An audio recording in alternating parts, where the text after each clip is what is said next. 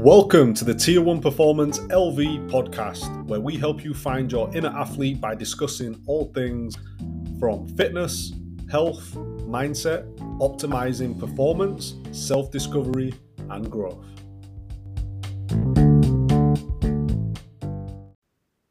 Cool. On today's podcast, we are joined by Martin Little, who served in the British Army and now owns and operates Health, Happiness, and Healing in the UK. How we doing, buddy? How's the week been? It's been very good, thank you, Benny. Awesome, mate. What you been up to, mate? What's like a general week looking like for you nowadays? So this week, fairly steady way. I've got still operating a day-to-day job alongside running Health, Happiness, and Healing, so just cracking on with that. Did a bit of first aid training this week, just to keep my own quals up to scratch. And spending plenty of time with my daughter and the dog and my partner outside. Nice, mate. Whereabouts is it that you're in England at the moment, or you know where have you settled down? So we're based in a place called Preston. That's sort of northwest England. Most people don't know Preston, but they'll know Manchester or Blackpool. It's sort of in between those two. It's a nice little place. We're in a good location for the mountains, the Lake District. We're close to Wales. It's a really nice sort of central location. Yeah, that's good, mate. Yeah, it's good you mentioned that. It's kind of funny because obviously I'm out in America.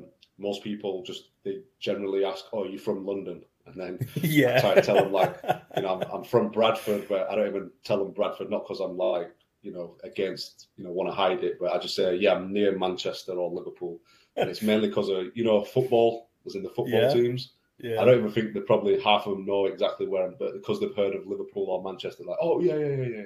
Yeah, of course. Yeah, I get it the same. But, no, that's funny, mate. Cool, man. So let's kind of just take it back. I know, obviously, we crossed paths being in the British Army and being part of, like, the same regiment. I know it was in different squadrons.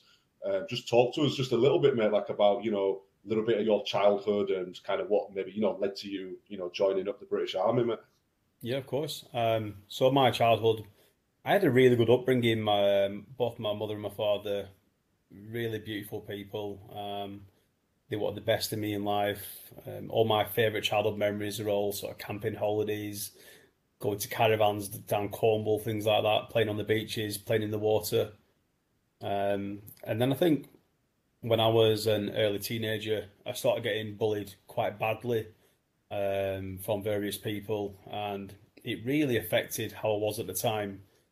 And then growing up into sort of a mid-teenager, I wouldn't say I fell into the wrong crowd. I'll quite happily hold my hand up and say I was the wrong crowd. So I got involved in, you know, I was causing a lot of trouble. I was abusing myself and abusing my mind, and just not a very healthy place to be whatsoever. And I tried college after high school, and I dropped out after a year. Again, it just wasn't for me. By this point, I'm sort of 16 and heavily drinking fairly regularly. So I really needed some sort of discipline. And at that time, I realised that it's, you know, I'm either going to end up in prison or a coffin at this point. I need to do something different. So I ended up joining the army pretty much on a whim, because we went into the careers office. We talked to the guys there. They explained what they could offer us. Me and my friend went together, and then we thought, we'll just join the army, then we can go back to the pub. And that was how I joined the army. There's no sort of romantic story behind it, but I now know it all happened for a reason, obviously. But yeah, it was just a bit on a whim, really. But I'm really glad I did join the army, because it gave me the discipline and structure that I really needed at that point in my life, because it was going to go one way or the other, really. So the army gave me that. It gave me that structure. It helped me build resilience. It helped build a lot of respect for myself and strength for myself as well, physically and mentally, which was key. Oh yeah, definitely, mate. When you obviously you went down the army careers, and then did you know you was going to join like the engineers, mate? Was that a thing? Was that where they kind of put you, or did you know you wanted to do that? No, to be honest, Benny, I was pretty open-minded about where I joined the army, and I think originally it was a bit of signals, and then it ended up the engineers. So I was posted to the engineers, obviously completed basic training, did my trade training, things like that. And then I think I was going to get posted to Germany, which I didn't really want. I wanted to stay in the UK. So I looked at some alternatives, and then I seen an advertisement for what we know as P Company, Parachute Company. Yeah. And that's when I enrolled onto that. I did the training, passed out as a British military parachutist, and then I was posted to 9 Parachute Squadron with the Royal Engineers. Was that when there was, did you go when there was Aldershot, mate, or was they already down in Woodbridge? No, I literally got to Woodbridge as the regiment got to Woodbridge from the shot. I think it was at the back end of the transition phase. Right. That's cool, mate. Just touching on the, P Company, which is like the selection course in a way of becoming to operate with a parachute regiment and all the attached arms do this course, mate. How was that for you at that stage? Were you pretty in good shape, mate? Did you power through? Well, to look at me, no, I was like 10 stone at the best. Yeah. Very slim, but however, my body seemed to carry it well. There were certain elements of the course that I struggled with. I think more so the weighted marches, the tabs. I struggled a little bit more with them as opposed to running, because I was quite a slim guy. But anything, running, body weight stuff, I absolutely smashed. And it's surprising what you can do when you put your mind to it. Because if you were to put anyone off the street and put them on a course like that, it'd be pretty soul destroying. But through the military, you build up that resilience step by step. And when you're given that gentle nudge, it's really quite amazing what you can achieve when you put your mind to it. And I think when you're in that scenario and you want something badly, and you go for it, then literally anything is possible, as we know, because it's very, very demanding physically and mentally also as well. Yeah, definitely, mate. It sounds, I had the similar experience, mate. I was, about, 10 stone. No, in fact, I think I was like 9.5 stone, mate. So in American terms, I was probably around about 150 pounds soaking wet too. Really good at running. I struggled a lot with the weighted. I was always the guy, I'd always drop off, but then I'd just have that determination, mate, where I could kind of, before you finish, yeah. I'd always finish with a pack, but I'd probably spend about 80% of the time just off the pack, always catching up. And then my biggest challenge, mate, of P Company, or my biggest fear was the Trenesium, mate. Oh, okay. The shuffle bars.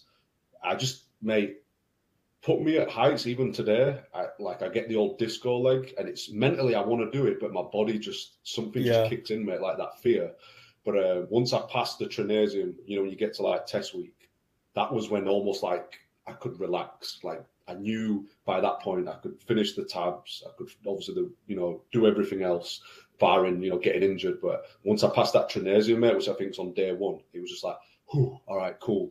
Not being big-headed, but I'm like, right, I can do the rest because it's just physical. Yeah. But that was the most daunting part, mate. Did you ever have any trouble with heights? It's a very unusual feeling being that high up, wandering across a couple of thin scaffolding bars, isn't it? Very unusual feeling. I did okay on the Trenesium, to be fair. That, I didn't really have an issue on that one. It was more the weighted tabs that I struggle with personally. But like I said, you always find somewhere to dig deep, and you can pull it out of the bag, can't you? Yeah, mate. I mean, you've gone through quite a lot of weeks of training, especially just to get to test week. And then obviously, it's 7 tests?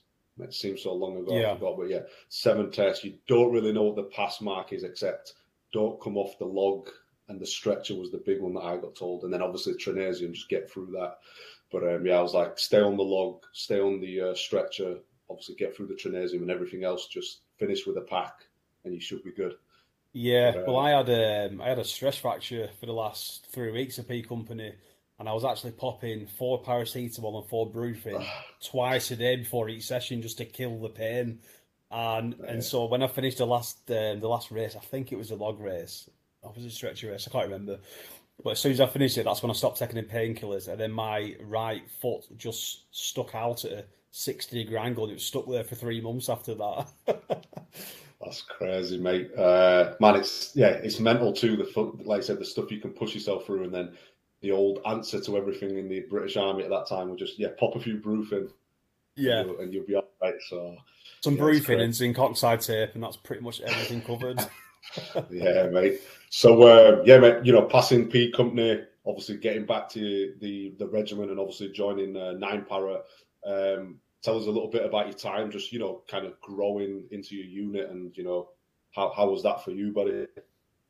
So when I first got to Nine Squadron, looking back, it was quite daunting, to be honest, because obviously you're known as a newie, and you don't get treated with the highest respect to start with, because you've got to, at that time, you feel like you've got to earn your position, you've got to earn your place within the squadron, because, you know, we do a lot of good work, and I understand the concept of it.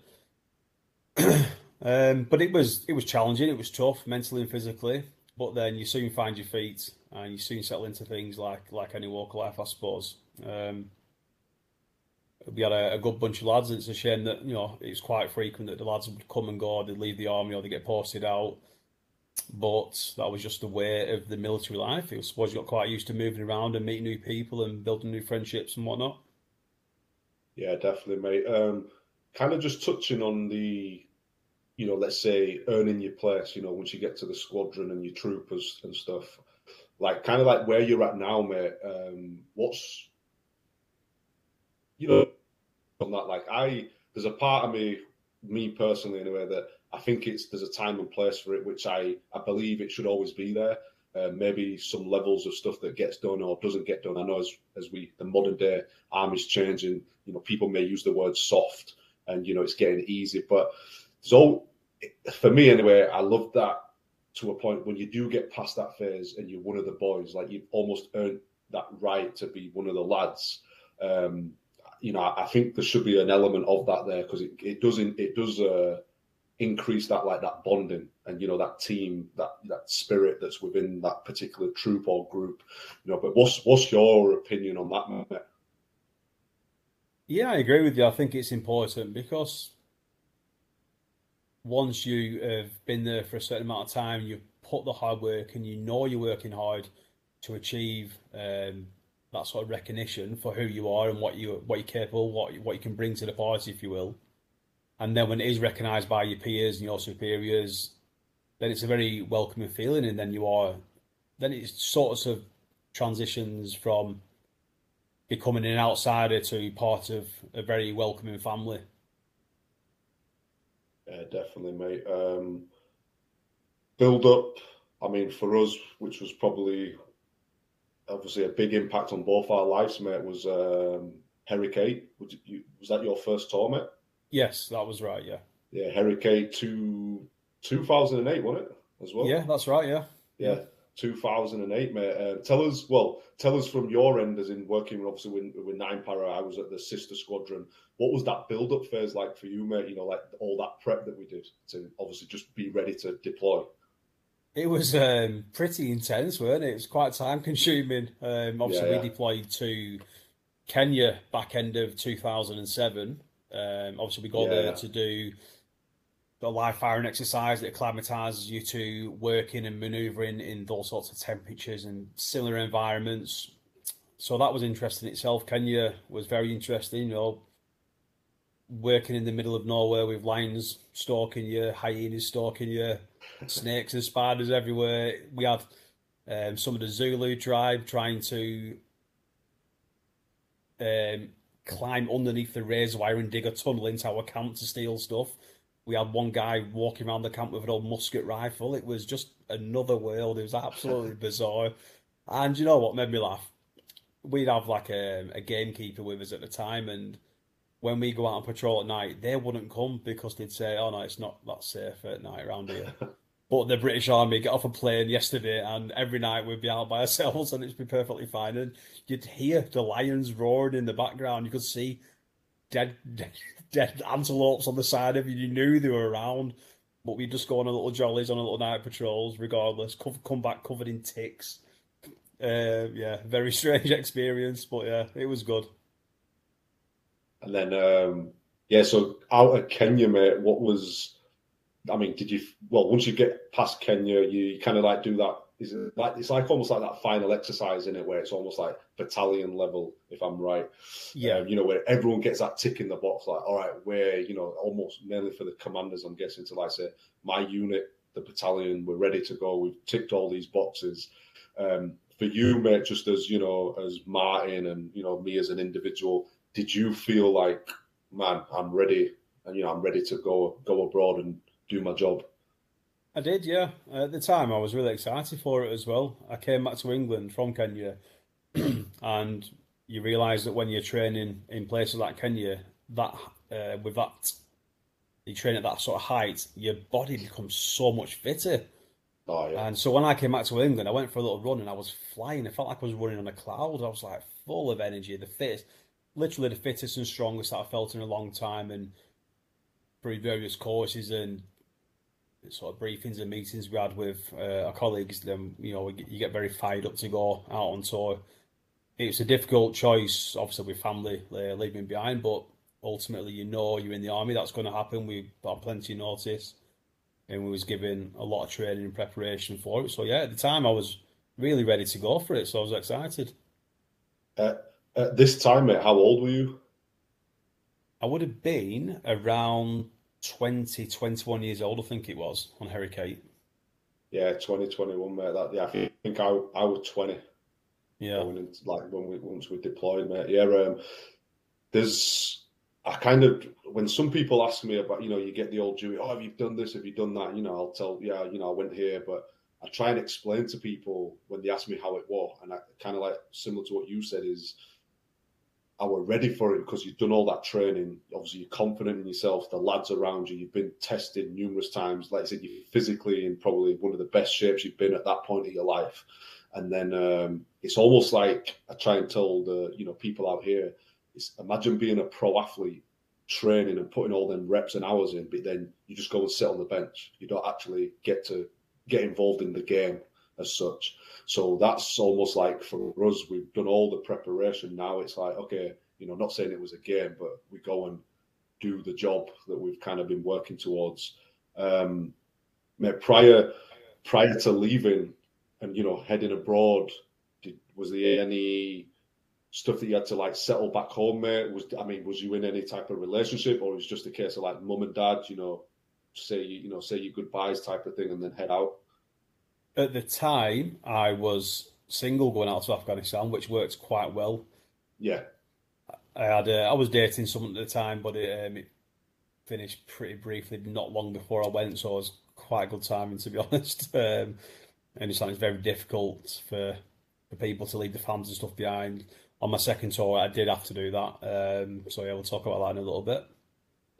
Yeah, mate. And then through the first tour, like, you know, I mean, is there any kind of like highlights as such, mate? You know, just like memorable moments where you're like, man, that was a, let's say, a good time, or it was a tough time, but you know, that experience that you can kind of maybe draw back on. Well, on my first tour, it was actually, in terms of action, if you call it that, it was quite a quiet tour. We was based in a FOB called FOB Inkerman, but we nicknamed it FOB Inkerman because we would get Taliban firing RPGs over the little base we was in every day at a certain time, so they could rain down the fragments and try and injure us and whatnot. So we called it FOB Inkerman, so it was pretty funny nickname. And I was there for about 3 months. And like I said, it was fairly quiet, so we'd go out on patrols, we'd never come under contact apart from the airbase and the FOB. We'd do fairly bits of training, try to increase the security of the FOB itself. We used to buy chickens off the locals, so we could have a bit of extra protein because the food was pretty poor where we were. It was pretty much spam and rice 3 times a day, although one day the chef did go all out, and he put Hawaiian pizza on the menu, so we all got dead excited. And so we went to the little cookhouse tent, and it was some little dough that he'd made, and some pasteurised cheese out of a tin, and some spam, obviously, and a bit of tin pineapple. Mate, I tell people, and like my wife, I seen a tin of spam like maybe a couple of months back, and I was like, I can't. I've had enough spam for a lifetime. flashbacks. Yeah, mate. So what was you guys doing a little bit of construction out there? You know, as in like, you know, FOB defences and stuff. Were you going out like searching for IEDs with the infantry or? Well, we only when on my tour we was attached to Two Para, and we generally just go out on fighting patrols. We didn't actually do any sort of engineering work outside of the FOB. We built a lot of overhead protection within the FOB, and we sort of maintained the water filtration system and stuff like that to give us a bit better drinking supply. We did a little bit of searching, but then obviously I was badly injured on that tour by a suicide bomber, so that sort of cut my tour fairly short. Yeah, mate. I remember, well, hearing, I didn't know obviously it was directly you, but I know we got news that like that had happened, and obviously we got told some lads from Nine Para were up there, and obviously it was like, you know, kind of like the news trickles down. But mate, what if you can, mate? I mean, as much as you can or feel comfortable telling us, but like, what was that like? If you even remember anything, mate.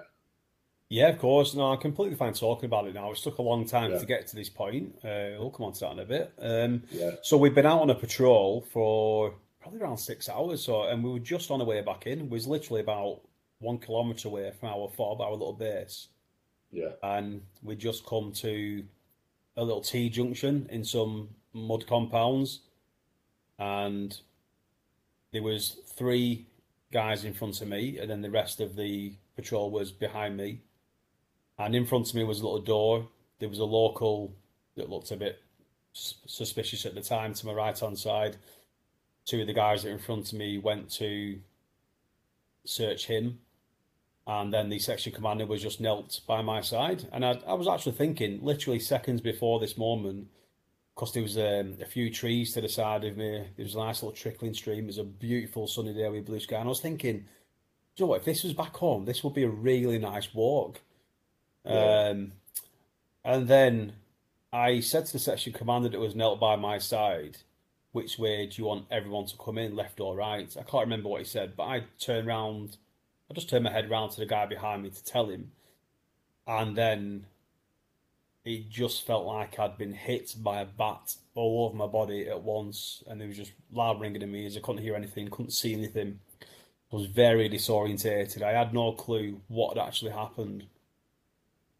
At the time, I was carrying an LMG, a light machine gun, so it's a fairly big weapon.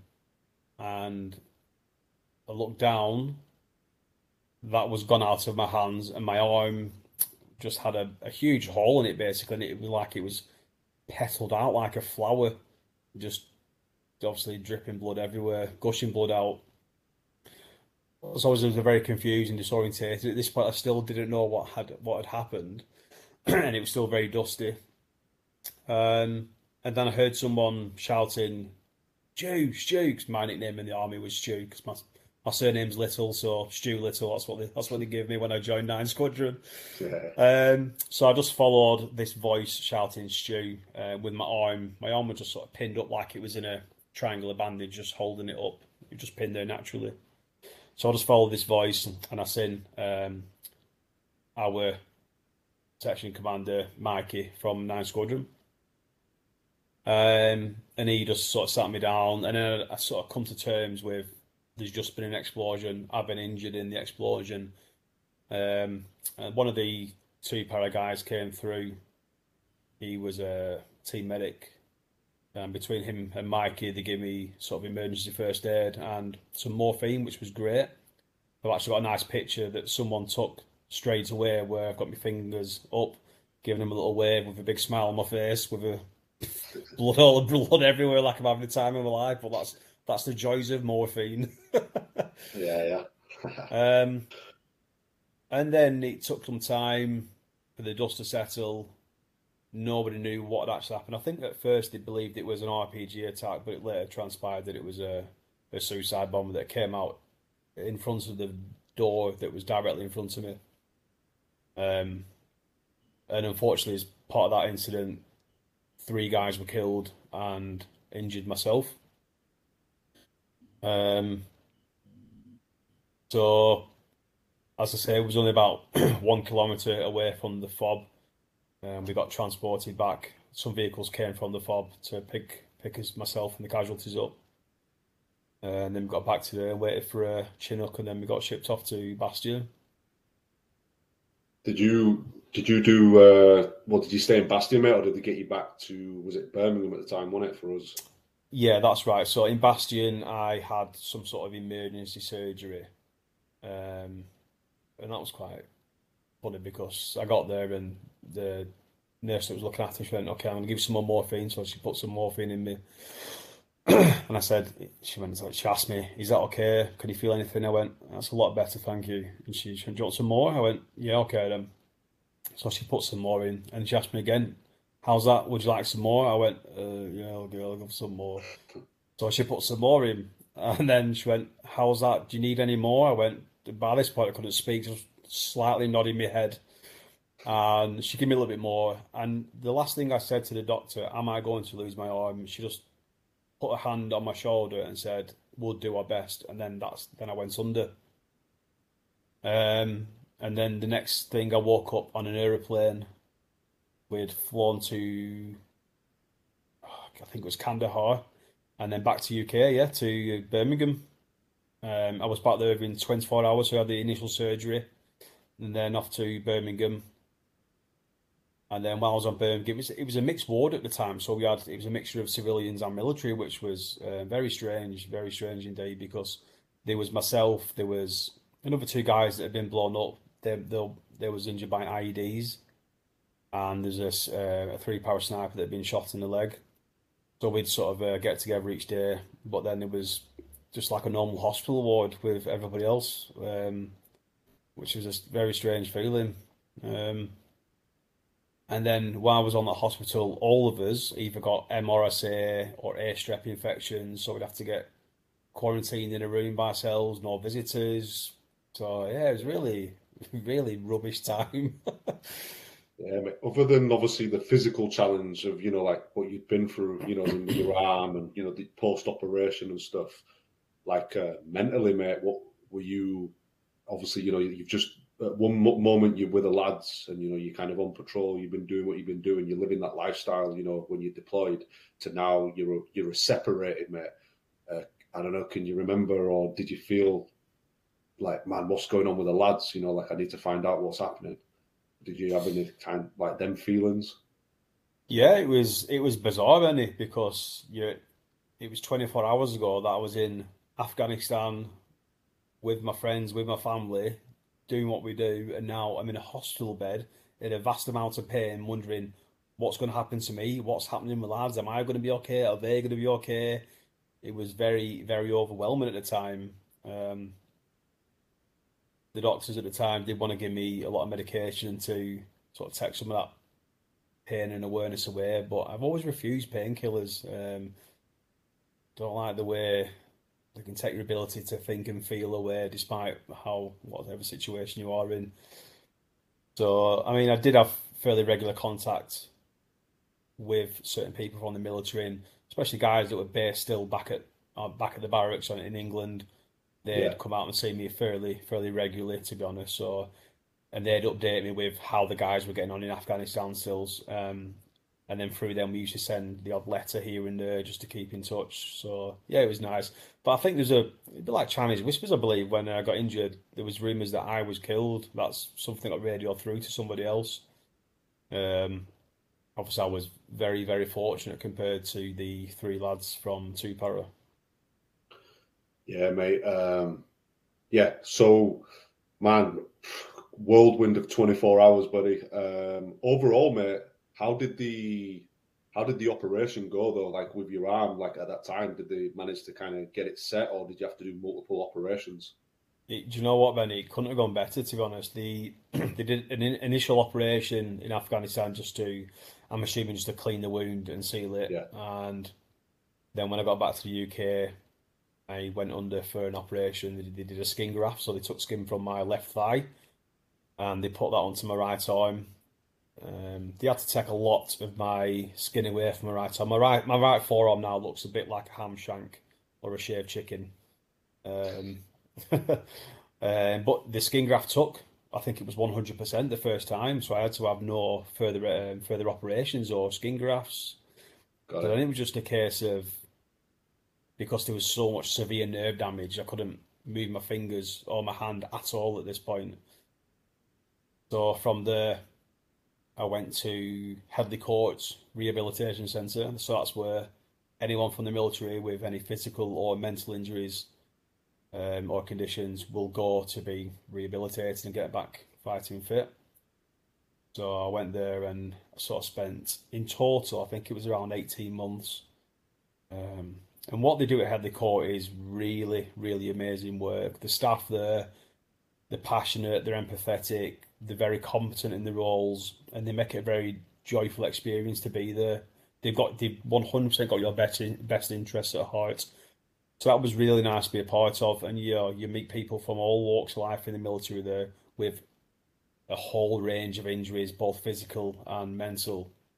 And you're all there for the same reason, to get better.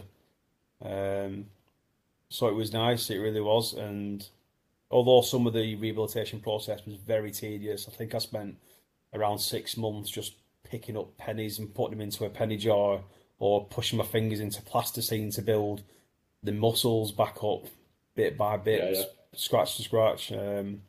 But it worked, and I got to a point where physically I was in a much better place, and slowly but surely they let me go back to the barracks, and then for a small period of time, then I come back for another couple of months through rehabilitation, and sort of favoured me back into full military time in the barracks. Mate, obviously the physical aspect to get that arm working and obviously get your body kind of back, you know, working as it was prior to the incident. But mate, tell us a little bit about that mental challenge. Like, did you have? I mean, there had to be a lot of ups and downs, mate, didn't there? Yeah, there really was, and it was pretty instant. To be honest, I knew something was wrong, and it's no surprise, because when you go through something as traumatic as that, at that time it wasn't necessarily what happened to me. It was seeing the other three guys in the condition they was in. That's what was sort of imprinted in my mind at the time. And yeah, that trauma, that stays deep down, that's going nowhere for a long, long time. And at the time, I didn't know how to deal with it. But I became very angry, because I was full of emotion, full of trauma, and I didn't know how to cope with it at the time. So it was very difficult, and I started drinking very heavily, poisoning my body just to give me some sort of escapism at the time. And then violence was my other way to vent what was going on inside myself. So yeah, I caused a lot of trouble. I was in a very dark place, and it's a bit of a cliche, you know, when you're not in a good place, you lash out at people that usually aren't doing anything to cause a conflict whatsoever. But you're looking for a conflict. You're looking for a situation where you can express that conflict. I think when you've been on tour and you're used to kinetic situations, you're in fight or flight mode. Coming back to England, regardless of any traumatic incidents, is difficult enough adjusting to normal life again. But especially when for those of us that are unfortunate to go through traumatic events or to witness it or to be a part of, it's that's just amplified more. And so yeah, I was in a very bad place. I think when I got released back to the barracks, I think in the first month, I was arrested about 3 times in a month. It was pretty bad. Yeah, and the military sent a psychiatrist out to me, and she asked me what was going on, and I said, look, so I explained what had happened on tour, and I said, when I'm drinking a lot now, it makes me feel better at the time, and when I drink, I can start having flashbacks and emotions come. I don't know how to deal with it. I'm lashing out at people. If they look at me funny, I'll lash out, and it just gets a bit silly. And her advice at the time was, stop drinking. I said, right, okay. And she went, if these thoughts come up, I'd really advise you just to not go into it. Don't talk about it. Don't think about it. And hopefully these thoughts will go away. Now, at the time, I knew that was very poor advice. And considering it was coming from a military psychiatrist, I thought it was pretty shocking. So at that point, I sort of... I give up hope, to be honest, because I knew I needed help, and I thought this was my lifeline. And to receive that advice, it was it was quite disappointing, quite disappointing. And then so I just spiraled out of control even more. I carried on drinking, I carried on being angry. You know, I'd lose friendships, I'd destroy relationships because I was experiencing these emotions which would trigger negative thoughts, and that would trigger further negative emotions.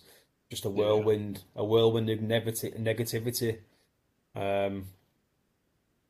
And then it was about 12 months after that phase, then we was getting ready to go back on tour again.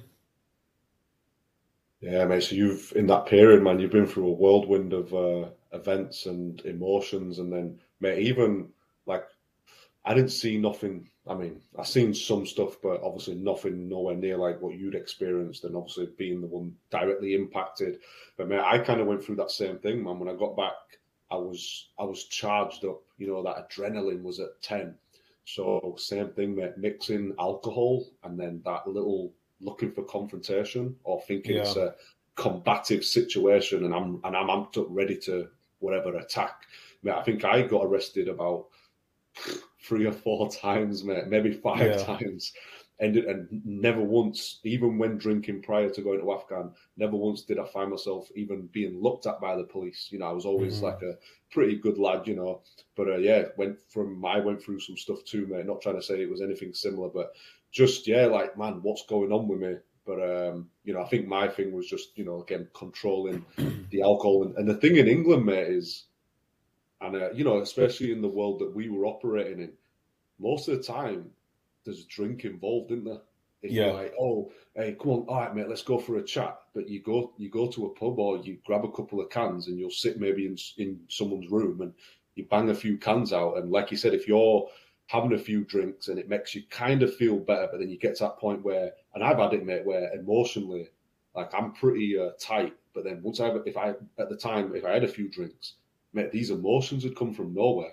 Yeah. And you kind of mix that up, mate. It can, it's a bad cocktail, in it, for stuff to happen. And then I became, in that period, mate, I became a pain in the arse to everyone around me, especially like Staffy. You know, I remember being in front of the fucking CO, mate, a couple of times. And I think I was fortunate that I was just really good when I was sober at my job, that, you know, by the skin of my teeth, that someone seen something in me. But I had more than enough wake-up calls to sort myself out. But again, not saying that was anything close to what you've done. But mate, to kind of lead into that, mate, you've gone through this and potentially still experiencing these emotions, mate, and not really got any clear help, it seems. And now you're getting ready to go back out. Like, mate, what is that like? Well, at the time, I was still in a mindset where I felt like I'd been beaten and I had something to prove. So I was actually really looking forward to going back to Afghanistan despite everything that happened. And I volunteered to be part of a search team. So obviously we'd go out, the primary role of that team was to go out and find IEDs that had been buried or hidden by the Taliban to stop some of our troops getting blown up. And I thought, who better to do that role than someone that's been blown up? I'm going to be extra cautious. So I volunteered for the search team, so we did the search training. That was all good. And then, we deployed. I think it was Herrick 10, 2010 we went. Yeah. So was that, again, like you mentioned, you going back out there, mate, was that almost like there was some unanswered questions maybe, or like you said, that little bit of a challenge where you're like, I need to almost face my, I'm not saying you was fearful, but maybe, you know, like people say, face your fears. Was you going out there, mate, and just that was going to answer a lot of questions for you? Yeah, that's how it felt. Like I said, it felt like I had something to prove. I didn't know in what context that meant at the time. Yeah. But I think you've just hit the nail on the head. It's facing your fears. At the time, you know, going out there, the nerves did kick in, obviously, and the first time we got into contact, the nerves kicked in even more on that tour, but it soon settled down. And although I knew I had a lot of issues from my first tour, the worst was yet to come by far. It wasn't until after this tour. This tour was the worst tour by far compared to the first one. And in what way, mate? It was just very kinetic indeed. So we was coming into regular contact. It was quite a long tour. I think we did about 7 months in total, and there was just a couple of events that were fairly traumatic to be a part of. I was awarded an MID from that second tour for a couple of things. Obviously, we had a 2IC bodgy. He was a triple amputee. He lost both of his legs and one of his arms. I'd give him his initial treatment, and then another guy that had been shot through the stomach and the body armour with an armour piecing round on top of a little hut when I was building an observation post. So patched him up and sort of helped out with the situation and that. And yeah, it was very, very traumatic tour. That was very bad. Yeah, mate. Coming back from that second tour, and then, you know, like you go through the, mate, what's that phase called? You know, basically you get loads of leave. Decompression. Decompression in Cyprus, yeah. Yeah, so you, I mean, you do Cyprus, but then you get back to the unit, don't you? And you pretty much, you get thinned out, don't you, for maybe, I don't know, like 6 to 8 weeks, potentially. I think it was a long time, wasn't it? You get to just go home because you've got so much leave. Yeah, I don't know if you went on call. Did that happen for you, mate? Like, did you get to go home for it? Yeah, so we did the decompression in Cyprus, and that's just basically a piss up with the lads. Do a bit of sailing on a little sailing boat, and then, yeah, you go back to England. And then, yeah, go back home for a... I think, like I said, about six to eight weeks in total. And again, going from such a long period of time in that environment to coming back home. I was talking about this the other day. My partner at the time, she was getting really irritated about the washing machine being broken, and I could feel the rage building up inside me because her issue seemed so minor compared to real world situations. But, you know, I didn't understand how to resonate with other people's perspectives at this point. So any sort of little thing would trigger me so easily. And then I realised, you know, my anger was so much worse, and not just the anger, but I was experiencing other sort of negative feelings. So I was feeling like I was quite depressed, and I started to hear voices in my head, started to get a lot of nightmares of different levels. And then I started to get day terrors as well. So it was at the time, I started to get very uncomfortable in just generally being alive. And I knew something was going on. I really did. And that led me to actually, because I finished that tour, I now...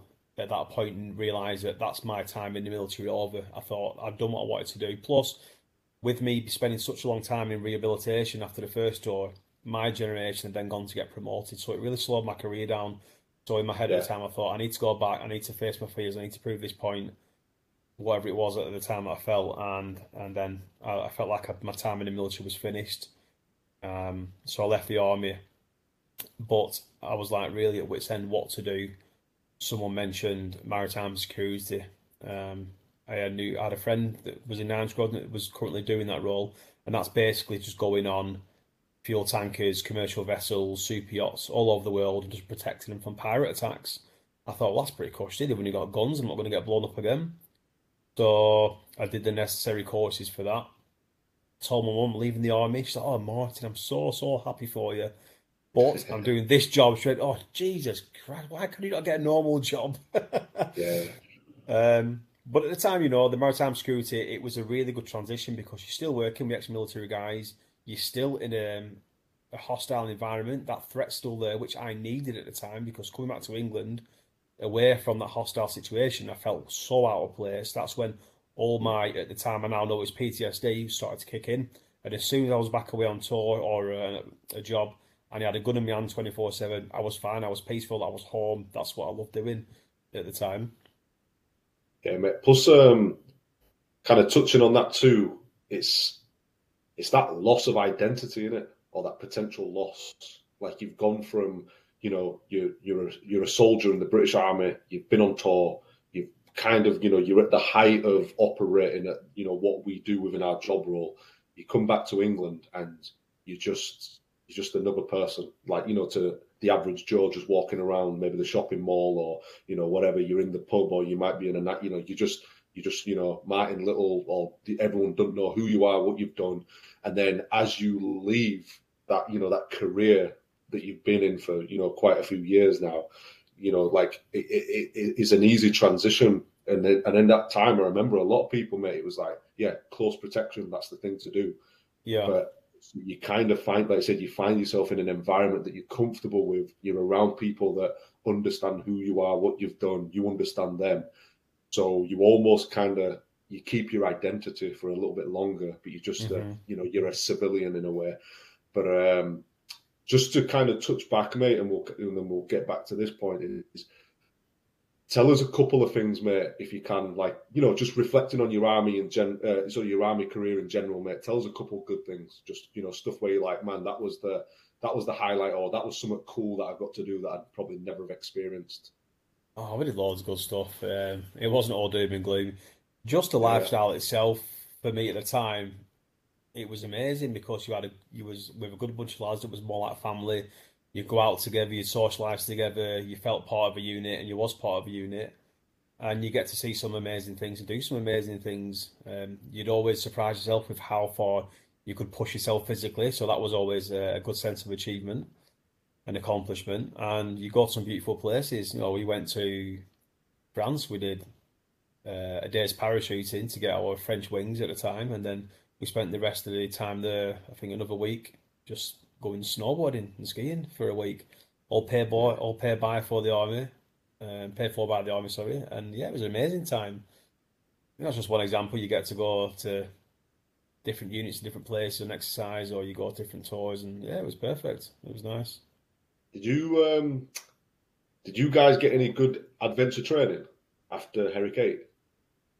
No, we didn't actually. I think some packages were on, like the skydiving in California was on, but I never entertained it at the time.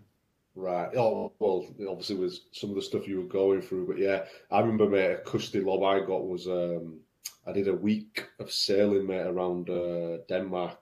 So we started off in Copenhagen. It was like two groups, so one kind of started in Kiel, Germany. Yeah. They sailed around, met us in Copenhagen. They jumped on a flight and went back to England. We arrived, took over the boats, and then, mate, we 6-7 days, mate, just on the waters every night. Pull up at a different place, you know, get on the lash with the lads, you know, have fun, get back on the boat, and then bounce to another place. And again, stuff like that, mate, I'd never have done if I, you know, joined the army and that, which was cool. From transitioning out, mate. You know, obviously, you just touched. You was doing, like, you know, close maritime protection. What was the biggest, other than the physical stuff, mate? But, and we've kind of touched on the mental stuff. But maybe again, even just you as a person, mate. What's changed, mate, since the young guy that joined up, you know, basic training to now? You're all, you know, you're a man now. You're established with who you are a little bit, like mentally, mate. What's the difference? I think I'd gone from a very lost, scared little boy to a very damaged, dangerous man. It was a transition from something pretty bad to something quite terrible. Yeah, it really were. It was a very difficult time in my life because I didn't know how to function. The anger was always there, no matter where I were. No matter what situation I was in, I'd always focus on a negative perspective. I was always quick to jump to any sort of conflict. I was always in fight or flight mode. It just would not switch off. And during the period that I was in the maritime security, that was for about 6 years after the army. That was when my PTSD got the worst, because during the back end of my time doing the security, that's when my father passed away. Now, he'd had cancer, I think, 3 times in total. The third time, I was in Sri Lanka. I just finished, come off a ship. And I got a call from my mother. And she said, "Oh, your dad's cancer's back." I said, "Oh, right, okay." I said, "What have they said?" She went, "Well, it's pretty bad this time. They said he's got 12 months left." So I said, "Right, okay." I spoke to my in-house manager at the time, and he arranged to get me on a flight back home the next day. So I was back home, and then when I got home, he was gone in 3 months. He was hitting pretty hard, and it took my father's passing to So apparently PTSD, it's, if you imagine a bookshelf with all the books for different mental health issues, you know, when you go to sleep, every book goes back in the case. Apart from PTSD, that one stays out. So the effects of PTSD are constantly there, daytime, nighttime, sleep or not, you're always going to get hit by something negative. Yeah. And it took the passing of my father. It was like the final fuse on a bomb, and that erupted everything in my mind. And that's when the PTSD got so severe. I was having voices telling me to cut myself. I was abusing myself heavily with drugs at this time. I got massively addicted to try and numb the pain, to try and give me some sense of normality. I was anything to escape from it all. And then it got to a point where I did try to take my own life. Fortunately, I'm pleased to tell the tale, very fortunate. And then I knew something needed to happen, so I sort of sorted out a letter and went back to the security job. And as soon as I was back overseas with a gun in my hand, I was fine. As soon as I come back to England, it all started again. Mm-hmm. And then, so through this time in my life, it was almost, well, how I look back on this, I try and take a positive perspective on everything now. If my father didn't pass away, I would have still been in a certain cycle. It took my father's passing to bring everything up to the surface for me. Yeah. And then I could, so I was aware of what was actually the pure damage, what was going on. And then I was back on the ship. So in reality, I needed to finish that job, but I was honest, I felt safe in that job. So something else ultimately needed to happen to bring me back home. And then I found out I was going to be a father. So then I knew straight away, okay, this is enough now. 12 years doing this. It's time to come home. And then that's when I relocated back to England full time, and I became a father to my daughter Isla, who's 6 now. So it's strange how life sort of pans out. And I do believe that a lot of this is deeply woven into the tapestry of life. You know, it took my father passing to trigger something. It took the birth of my daughter to bring me back to UK, back to regular life, if you'll call it that. And then I was able to face everything head on. And don't get me wrong, I was in a very, very bad place. Like I said, I've been suicidal. I went through a period of self-harming. I've used drugs for a long, long time. I caused a lot of pain and trauma to other people along the way because I was in such a dark and negative place. And I realised how much trauma I had running through me from head to toe. It was a very difficult phase. And it seems to me, and I'm, again, not trying to speak for you and, you know, obviously enlighten us a little bit more, but I'd say as men, and especially with some of the stuff we've done, if there's something troubling us, we put it to the back. We try and, you know, we put it all the way deep down inside, try and almost bury it to a point. Mm-hmm. And then, like I said, I know for me, I was at a stage, so if I'd had one too many sherbets, once that emotions or that whatever, it could open up and escape. Like, who knows what type of Benny could, you know, emerge in a way in that moment. And like I said, it seems, mate, that you've just mentioned it, that with the passing of your father, that was that point where it was like, right, it's time to open up all this stuff, get it out in the open, and let's actually deal with it. Because when you're away at that maritime job, mate, and then, you know, in and out, it's almost like you can bury that stuff and put it to the back of your head and you kind of focus on the moment. But yeah, in a way, that's not, it's not the reality that you can operate in 24/7, because you're only there for a certain time. And then when you do come home, it's like, again, how do you function in normal civilization as yeah, we know it? So yeah, mate, it seems like you got to that junction and it's like, right, it's time to sort it out. Mate, tell us if you can, and I know it's obviously probably been a long journey, but you've mentioned, you know, the birth of your daughter. What was that point, or what's that journey been like, mate, to, you know, as I'd say, self-discovery and then finding that true health, you know, getting away from not doing negative things to your body, i.e., you know, drink, drugs, you know, maybe other things. Now it's like, how do I give back and get the most from my body? Yeah. Yeah, and you're right what you said. First of all, mate, it's no wonder why there's so many people suffering in the world with mental health issues. There's unhealthy relationships. People can't focus at work. They can't focus at home. they're angry, depressed, stressed, whatever. It's because we've all experienced unconditional love in our lifetimes. We've all experienced trauma. It's just part of our journey. And it's how you perceive that and how heightened your awareness is, which will dictate how you can act on it. And I remember at the time when I was at my worst, I had psychiatrists, friends, family, all trying to reach out. And for whatever reason, there was just a wall in front of me. I couldn't accept that help for whatever reason. I think I hadn't hit rock bottom yet for whatever reason, so I couldn't accept that help if I wanted to. I couldn't entertain the idea. I just thought this was me. It's who I am. It is what it is. And then one day I had this insight, this eureka moment that just go for a walk outside, get outside. And so this one day I went out for a nice walk outside in my local woodlands, and I came back home feeling absolutely amazing, and I didn't understand why I felt so good. So it was definitely a calling. So I started doing it again and again and again and again. This feeling just started to amplify. I felt more peaceful, and then I realised that I was in the present moment. And now when we go through trauma in life, we experience negative thoughts. It's always from the past to the future. We're reliving things we've been through or we've done to somebody, or we're worried about something in the future, that someone we're going to go and see, a situation we've got to go in. We might be worried about work that we don't enjoy going to.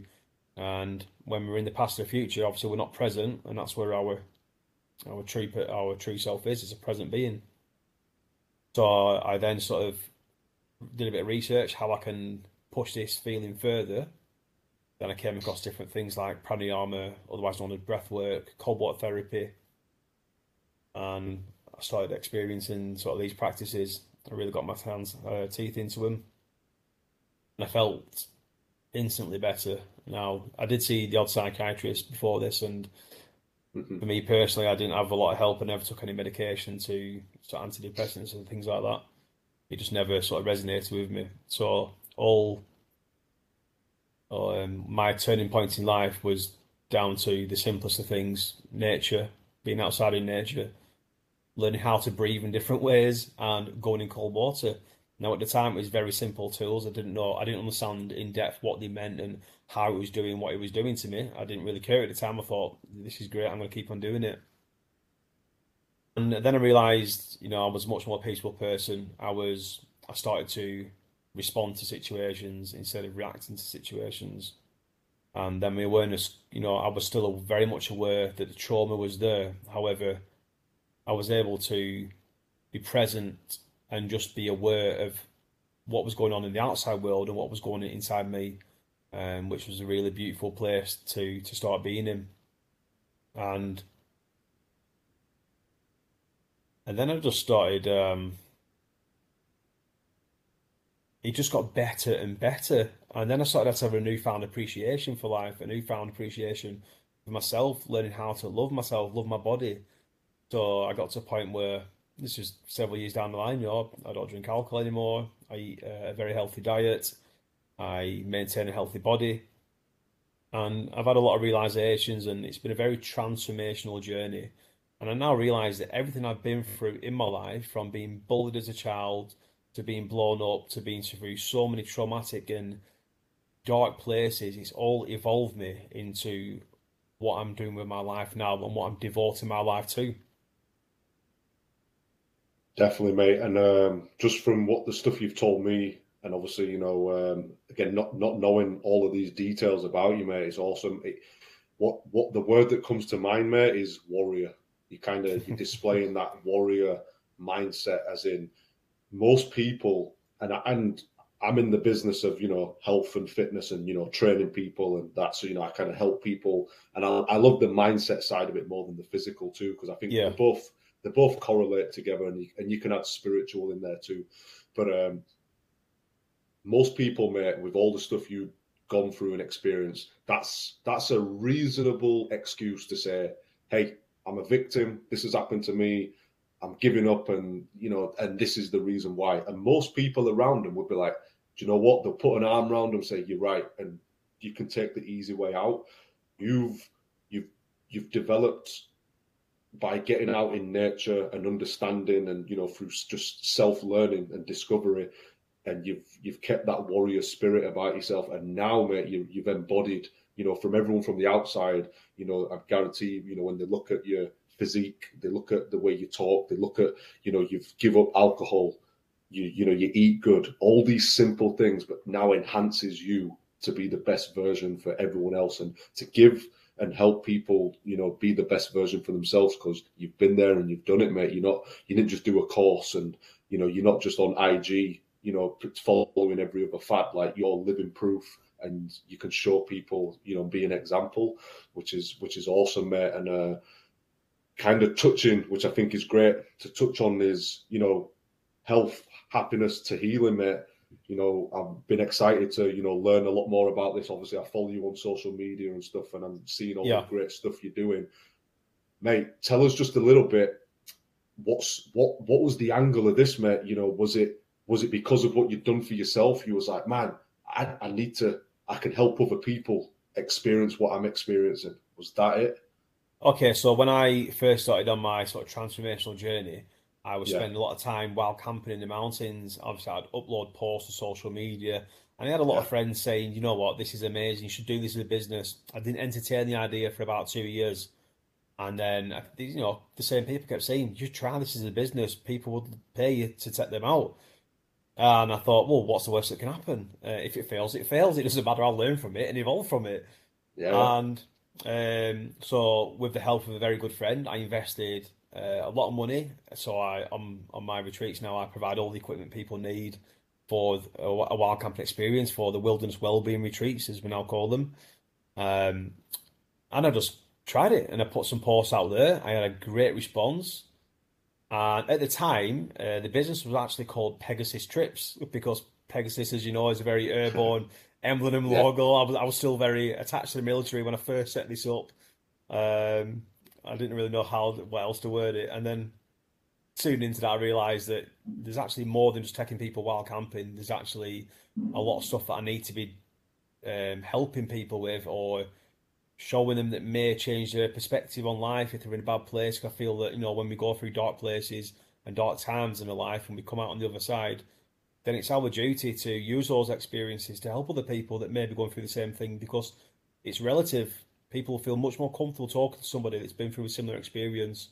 Yeah. And I realised that, and this wasn't coming from an egotistical point of view, but it's a good story to be shared for people, because it can give some people hope. And I only want to see the best for anybody in the world that's suffering from any issue whatsoever. And there is always light in the darkness to be found.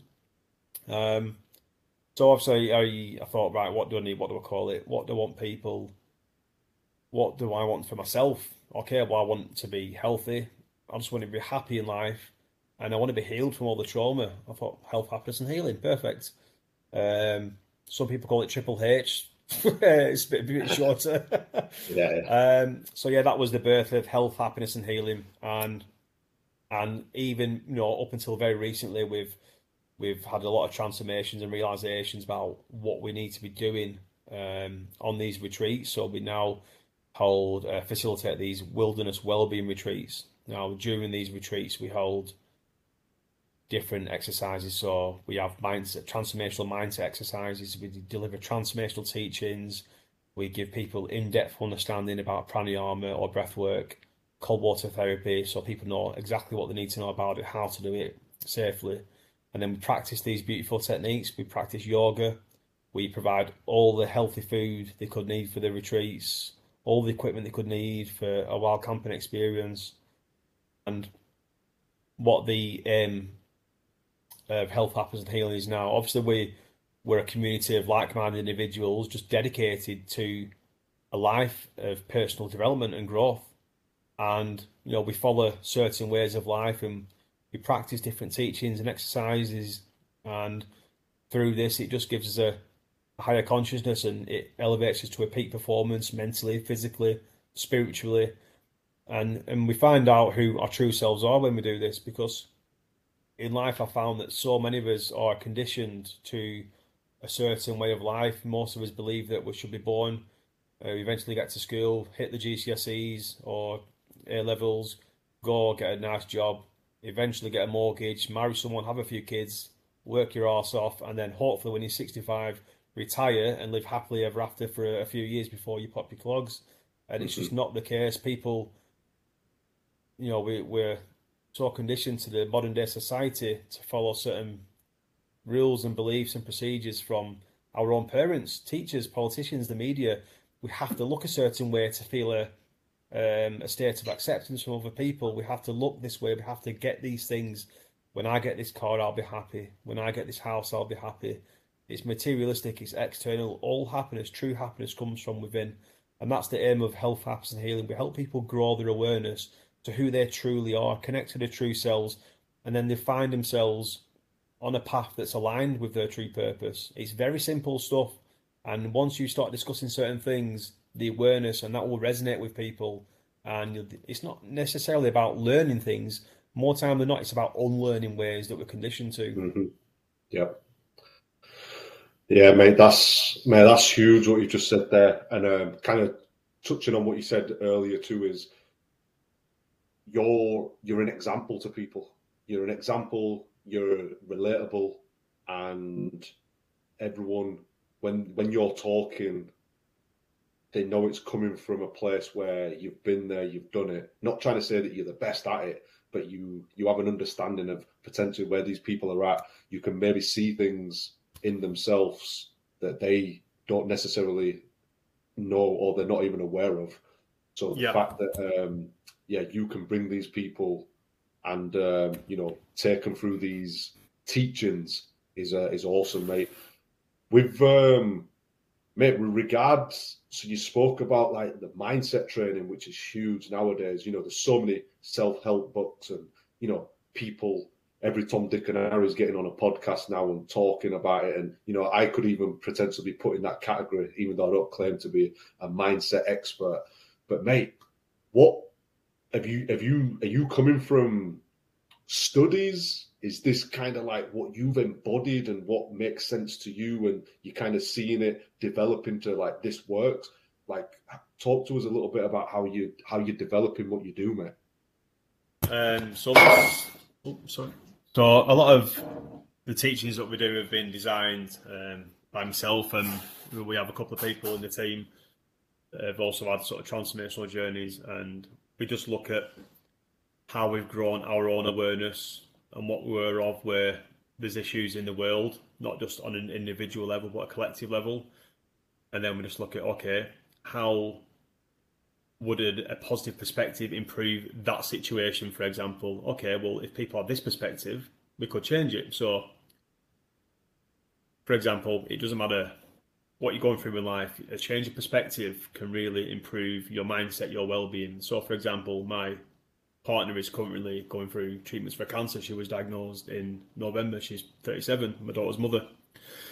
The other day, she was quite upset. She had a moment where she believed she developed an eating disorder because she was only able to eat certain foods, and she was seeing a negative perspective. Now, a change of perspective, seeing her understand that she's not got an eating disorder, it's the entire opposite. She's only eating the foods what her body needs. She's only eating the foods that her body wants to fuel what she needs to be going through at the moment, to fuel her body with all the nutrients and vitamins that she needs. And in this day and age, like I said, I was very vain with the way I looked up until very recently, to be honest. I realised, and I now train to feel good in my mind. Aesthetics come as a byproduct if you want that. But yes, our bodies will change if we change our diet, and that's fine because, like I said, true happiness comes from within. And as long as you're creating the perfect atmosphere inside and out, you'll find yourself living a life that's much more aligned with your purpose. So a change of perspective can have a very profound effect on how you're thinking and how you're feeling, and how your life actually goes.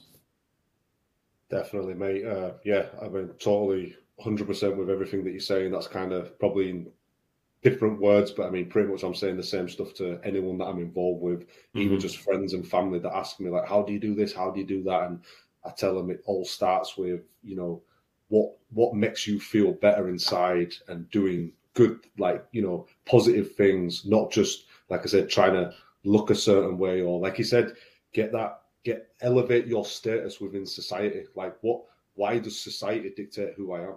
You know, as long as I'm a good person and I'm doing good things and I'm helping people and I'm looking out for them around me and I'm just putting positive energy out there. Like, I don't need gratification from anyone else because, oh, I live in a certain neighbourhood or I drive a car that everyone thinks, oh, look at him, he must be doing good. Yeah, I think that's the... Unfortunately, that's the modern-day society that we're in, and everyone's chasing a status just to say, look at me.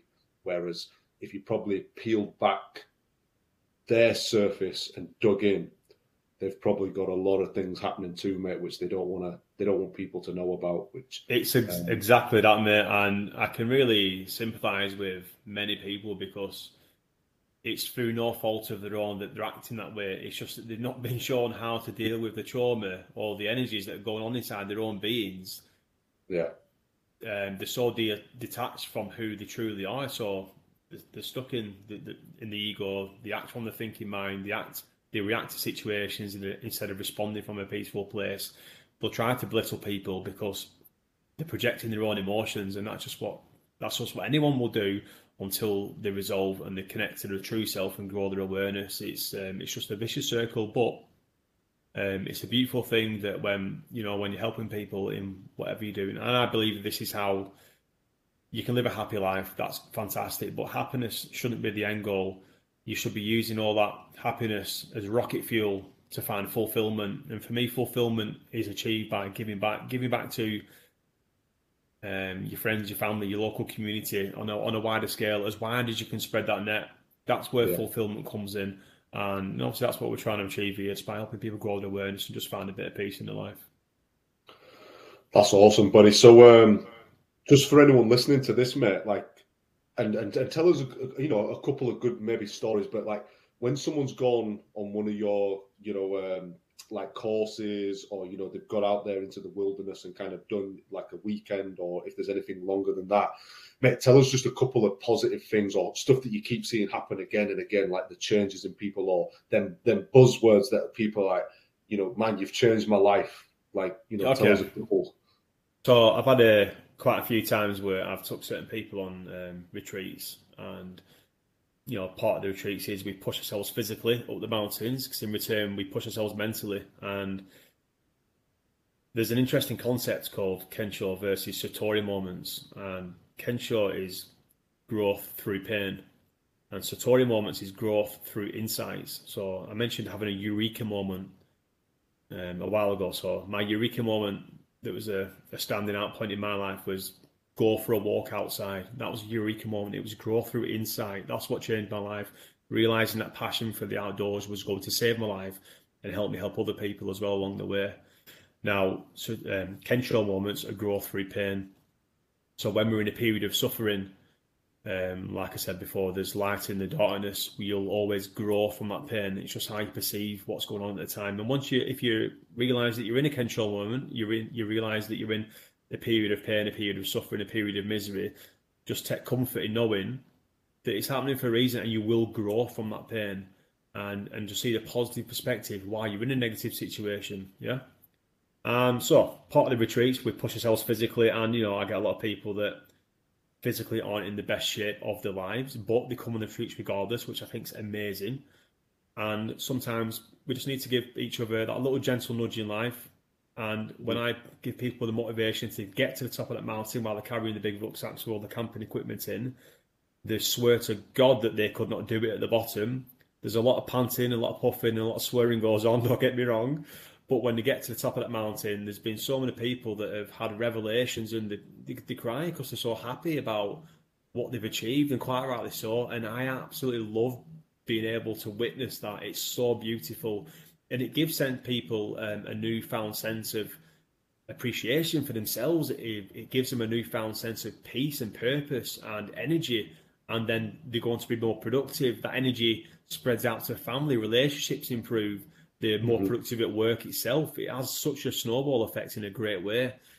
So that's always a good one. And then actually, the beginning of this week, I had a really nice message from a guy that came on one of our walks we held over the Christmas time, and I've spent a bit of time with him doing breathwork healing sessions and delivering some teachings. And he messaged me, and it was something along the lines of, just wanted to let you know I bought myself a real camera setup this week. I think it's ego or pride that's held me back from getting it so far.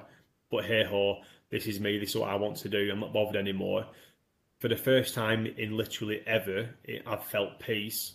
And I owe it all down to yourself and the teachings that you delivered. My awareness is growing on who I truly am. And I'm a much more peaceful person, and I'll be eternally grateful. And to read those words, it was literally exactly what we're trying to achieve.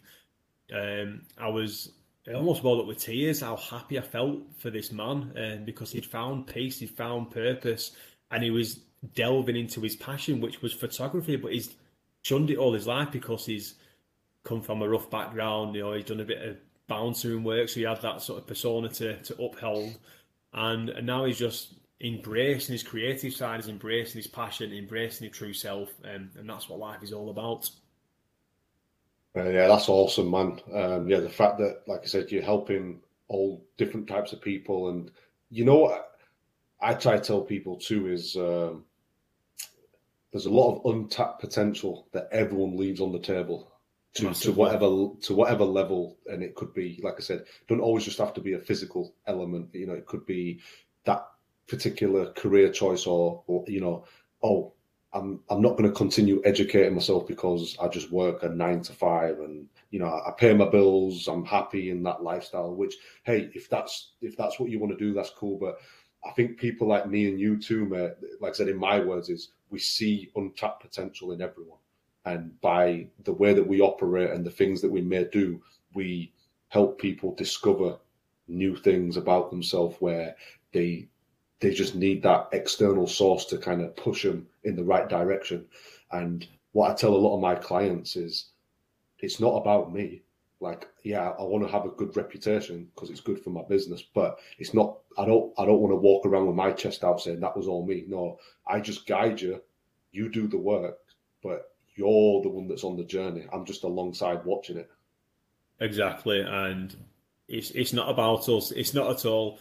No. I see what I do on a much bigger picture now. Don't get me wrong, there's a lot of people that I know that do very similar things, and their ultimate aim is to help people, put people in a better place, or plant a little seed so they can grow into something beautiful. For me, it doesn't matter whether someone comes to me or anybody else, because I'm looking at a collective as a human race. I want to see the world improve outright. I'm not really bothered if people book onto somebody else's retreat or book onto mine. It's the fact that they're going to it is all that matters. Everything else will pan out as it should be. What will be, will be. Definitely, mate. And kind of touch on the business side of it, mate. Like, you know, how's it actually been for you, mate? Like, are you noticing a difference? As in, is there a lot of demand for this type of stuff out there from people? Yeah, there really is. It's growing, Benny. And the way we've sort of rejigged how we're delivering things with the teachings and the exercises, and really focusing on the mindset as well as the body. It's given us the whole package to really give. So we're explaining it as, no, it's going to be a transformational journey when you come on our retreats, because you're going to learn a lot of stuff about you, what you need to know, and a lot of stuff that you don't need to know or need to unlearn, sorry. And there is a very high demand for it, and I absolutely love it. It feels like I'm on holiday every time I do it, and that's why I know it's aligned with my purpose, because I'm so deeply in love with what I do and how we do it. And obviously to meet so many beautiful people that potentially could be in a very dark place or have been in a dark place, and then to see them improving their own lives, well, that's all the job satisfaction you could ever ask for. And then, mate, once say someone's been on a retreat, do you stay connected with them, or is there a way that, like, through them teachings, if someone wants to let's say they've driven up from, like, London as an example, is there a way that they can stay connected with you, mate, and kind of continue doing stuff? Or is there programs that you kind of do, you know, like long distance stuff? Well, at the minute, we do run sort of transformational mindset programs. So we work with people on a one-to-one basis, but, you know, outside of business services, if you'll call it that, you know, we stay in regular contact with anyone that wants to stay in regular contact for as long as they want to. We're always available on the phone, emails. We're currently having the website revamped. That'll have a blog and a chat page on there, which will be great. And we're going to be setting up sort of community groups on social media. We have all social media pages already, obviously, but sort of community gratitudes, chats where we can just upload regular content and engage with people on a one-to-one basis. Because, yeah, it's nice when people come on the retreats. They'll get a lot from it, yes, but it can be easy to go back to that day-to-day life and lose sight of things you might have understood on a retreat. So it's nice just to keep in touch with people till they're 100% happy, and then, you know, see where that goes. And if they need any assistance with anything else, then yeah, of course, we're always there, because I say we're a growing community. It's more like a growing family. It's a very friendly and family feel to what we're trying to achieve. We're all equal, so we are all family, aren't we? Oh yeah, definitely, mate. Like you just said, we're all equal, we're all family. That's like the environment that, again, people could be lacking, mate, at home. You know what I mean? Or within their life, and then when they come into a group of people, or they just, even if it's like 1-to-1 with someone like yourself, and they leave there like, and they can. Someone told me this, a physical therapist that I work with in town, and I don't want to mess this up. And again, this might be a famous saying, but it's almost like people don't care about what you have to say until they know that you care. So once people know when you're, you know, all right, it's an exchange of money and it's a service thing. People know, like, if I go into, not that I do, but like if I go into McDonald's, I'm going there to get a burger, fries, and I'm not really going there because the service is amazing. I'm just going there to get what I want. I give them my whatever it is and get out of there, and I'm satisfied with that particular item. Whereas when it's people interacting with us, if you care about that person, that's almost priceless. Like that person is going to be connected to you. They're going to have a lot of respect, and they're going to be, what's that word? They're going to be loyal to you because they're like, hey, he cares about me. Whatever he tells me, I know it's coming from a good place. And me and my wife actually spoke about this recently, is I don't care if I become boring Benny to people, and I don't care if also like I lose friends. I'm going to be a true friend to where I'll tell you the truth about yourself. Like if you're messing around and I just see you doing stupid things, I'll be the friend that will tell you, like, hey, dude, you need to stop doing that, man, because look at what's going on. And they might not want to hear it at the time, but, you know, hopefully at some point they'll be like, man, do you know what? He cared. He told me something that I didn't want to hear at the time. And hopefully they'll, you know, grow and progress from that. And again, I think this course, not saying that you're telling people that type of stuff or being harsh, but you're opening them up to themselves and to understand, like, oh, man, I can do better, or this is the type of environment that I want to be in. Yeah, so, and it can be quite uncomfortable sometimes to realise how far we've drifted from our true selves. It can be really uncomfortable because it involves letting go of so many attachments about who you think you are and what you think you need in life to be happy. And you're almost stripping down to your bare self and then being reborn again, and you're starting from scratch. But once you make that transition and you start growing your awareness, then, you know, you feel 1,000 times better, and then your life just flows naturally, align with your purpose. And, you know, whatever situation, I wake up every day excited for the day ahead. I've never wake up now feeling, oh God, I can't be bothered with today. I never wake up. I wake up excited. I can't wait to see my daughter. I can't wait to see my partner. I can't wait to go outside. If I come across any negative situation now, and I've been through some nasty stuff very recently, but I don't have any negative emotions over it. I can just see it for what it is, acknowledge a situation or a person or a place, and just be present and just carry on with my life. You know, too many of us, it's so easy to react to a situation and give your energy away just because someone else is having a bad day or someone else has got their own issues. We need to be the sound observer in our mind, just see what's going on, acknowledge it, and crack on with your own stuff. Definitely, mate. And just to kind of touch on the business one last time, you know, what's on the horizon, mate, as you continue to grow what you're doing? You know, tell us a little bit about, you know, potential courses, you know, where people can obviously connect with you, and you know, what, you know, tell us a little bit more about that, mate. Okay, so as I said earlier, we've pretty much very recently revamped what we're actually delivering. We've scaled down different services, so we're focusing now mainly on these wilderness wellbeing retreats where we do all the good stuff over a full weekend. We do a couple of different varieties of day experiences that include going through tunnels, caves, abseiling, breathwork, cold water therapy, transformational teachings, all the good stuff to help us increase our well-being, our mindset and our energy. And all these, you know, we do open trips, we do private bookings, we're looking to branch out into corporate events because, again, it's the perfect atmosphere to really look after and invest in your colleagues and your staff. It really is.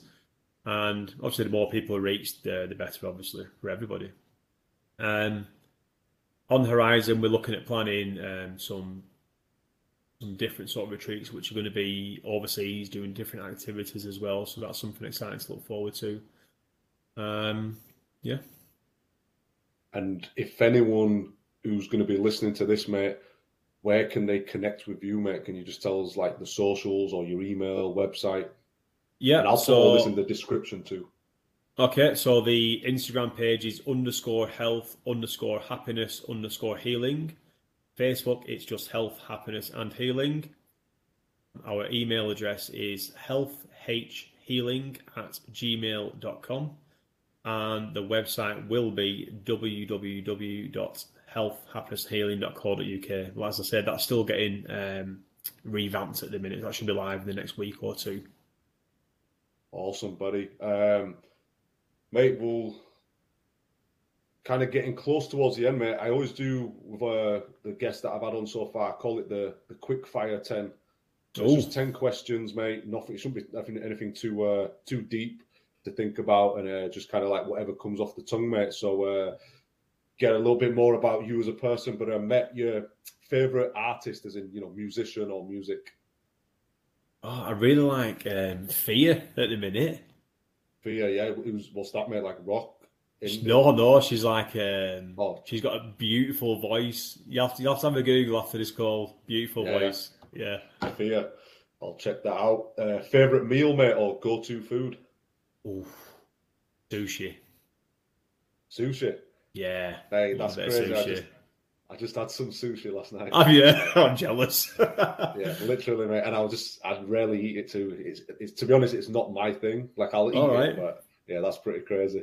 Mate, what book are you reading, or maybe like audio book, or what have you just finished? Hold on, I'm just going to get it. I can tell you the title.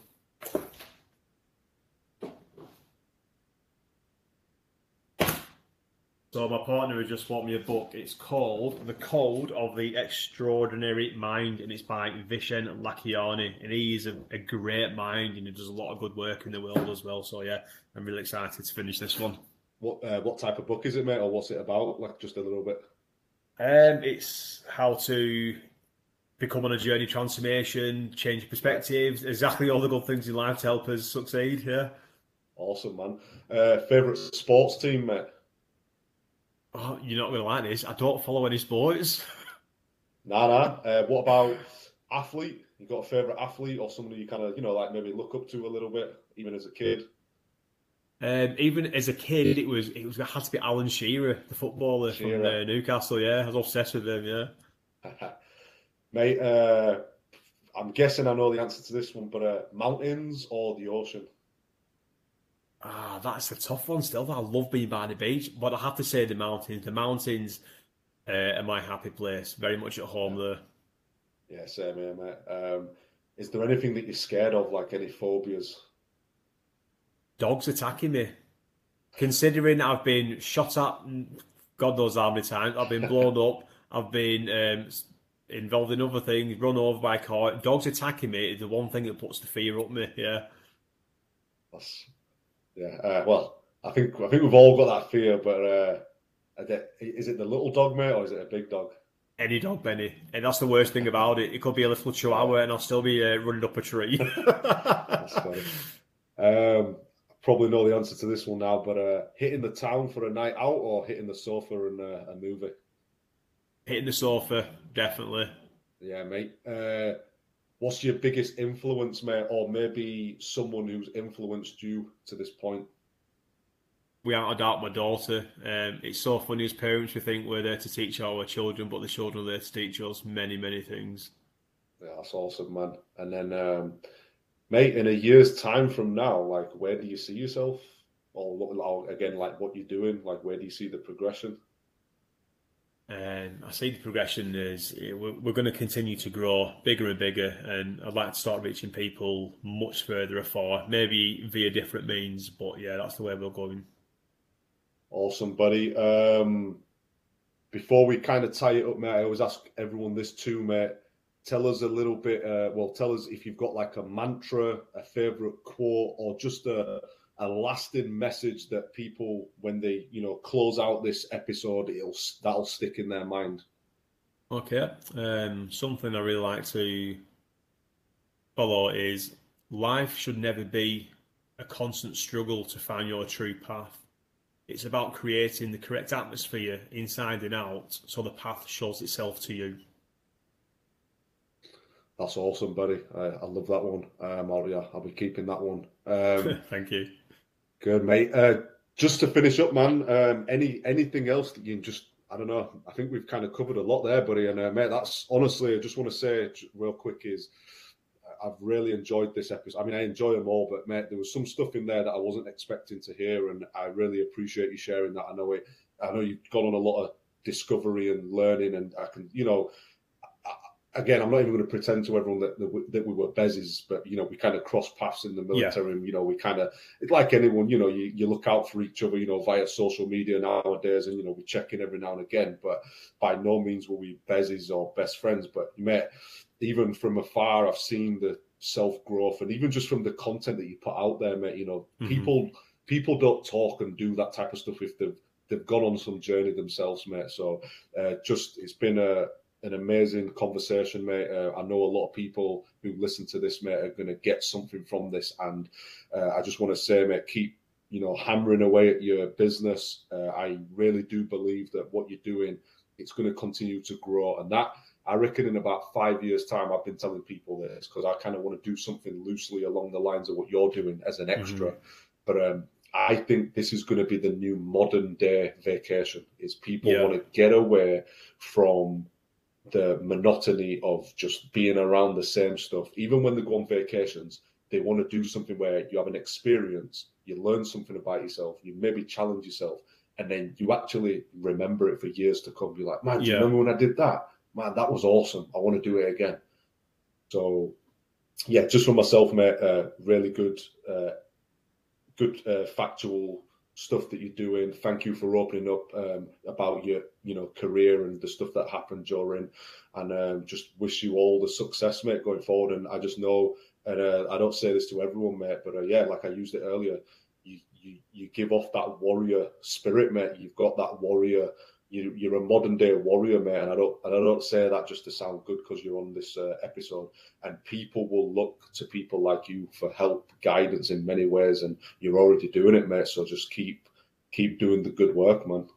Thank you so much, mate. Those are really beautiful words. Thank you for this experience. I appreciate it, buddy, and we'll get it out there. And everyone else, thank you for tuning in. You're going to enjoy this one, believe me.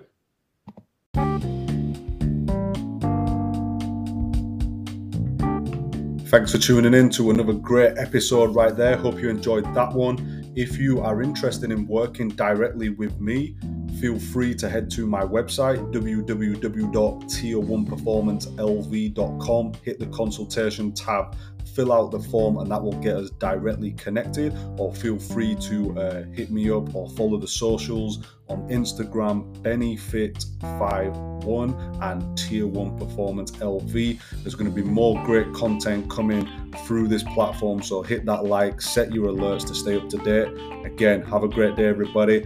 This is Tier 1 Performance LV, helping you find your inner athlete. Have a good one.